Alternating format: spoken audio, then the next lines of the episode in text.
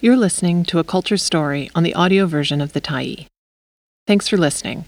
The Tyee is a nonprofit newsroom that is funded by our audience.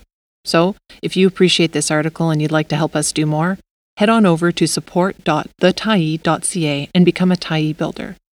You choose the amount to give, and you can cancel at any time. The Forgotten Stories of BC's Missing and Murdered.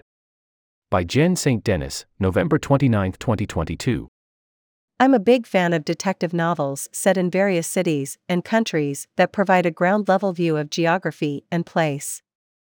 The plot keeps you moving through the story, but the real delight is taking a tour through Tokyo's suburbs, 1930s Los Angeles, or the complex hierarchies of organized crime in Vancouver.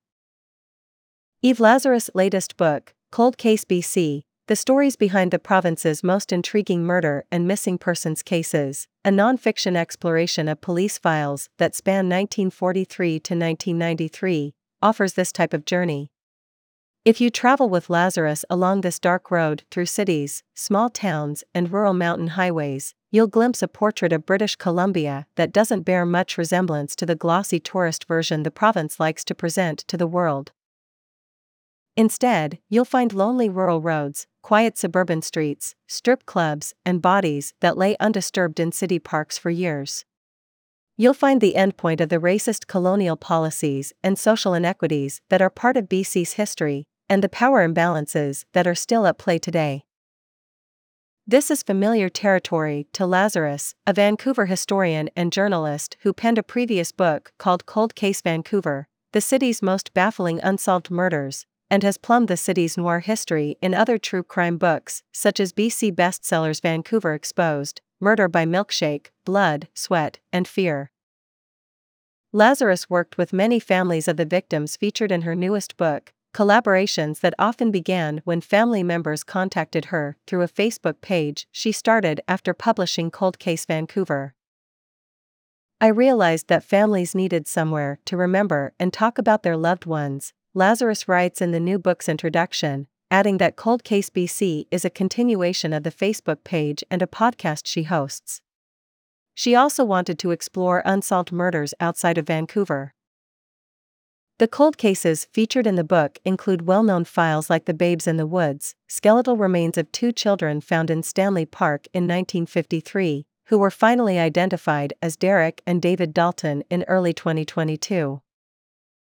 The oldest cold cases in the book deal with the deaths of two young women in Victoria in the 1940s. Both police investigations were badly botched, Lazarus's research shows. In one of the cases, the relationship between a suspect and a deputy attorney general left lingering questions about whether a miscarriage of justice had taken place.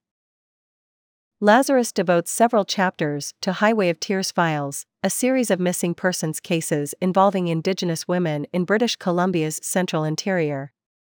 These are some of the most haunting sections of the book, as Lazarus details not only brutal murders of Indigenous women that have gone unsolved, but also disturbing cases of police officers and a provincial court judge who preyed on vulnerable young women and girls who had been caught up in the criminal justice system. Lazarus also highlights the ongoing work of an RCMP task force called EPANA, which was formed in 2005 to reinvestigate several Highway of Tears cases after many calls for more action from families of victims. Not all of the cases featured in Cold Case BC remain unsolved, and some of the book's chapters involve breakthroughs using new investigative techniques such as genetic genealogy or well tested tactics like Mr. Big operations. The latter is how prosecutors were finally able to convict Jean and James of the murder of Gladys Wakabayashi in Vancouver's exclusive Shaughnessy neighborhood, 15 years after Wakabayashi was killed in 1992. A woman who exuded upper middle class privilege, Jean and James, was able to evade prosecution for years before falling for a Mr. Big sting, an expensive investigative gambit that involves undercover police officers convincing a suspect that they have a chance to join the upper echelons of organized crime, if only they'll describe past crimes they've committed. Many of the stories do not have tidy endings, and as Lazarus points out in her introduction and throughout the book, getting information from municipal police departments and the RCMP continues to be a frustrating challenge. While Lazarus was able to interview several former police detectives, most refuse to give out information on cold cases, even those that are several decades old, Lazarus writes. They hide behind media departments and so called freedom of information requests, which in reality often take several months before they are inevitably turned down. Lazarus keeps the victims' families firmly centered in each story and through her interviews with mothers, siblings, and friends, takes time to craft a portrait of each missing or murdered person.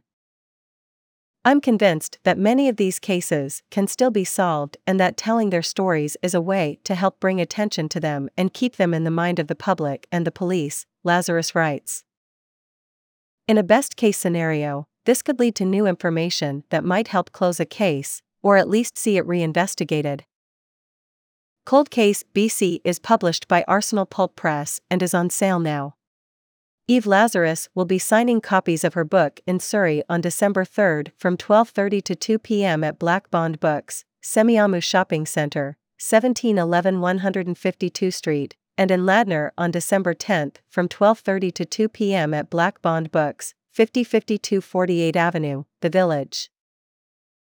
Thanks for stopping by the Tyee today. Anytime you're in the mood to listen to important stories written well, we'll be here. And if you'd like to keep independent media going strong, head over to thetyee.ca and click on the Support Us button to pitch in. Finally, big, big thank you to all of our Tyee builders who made this story possible.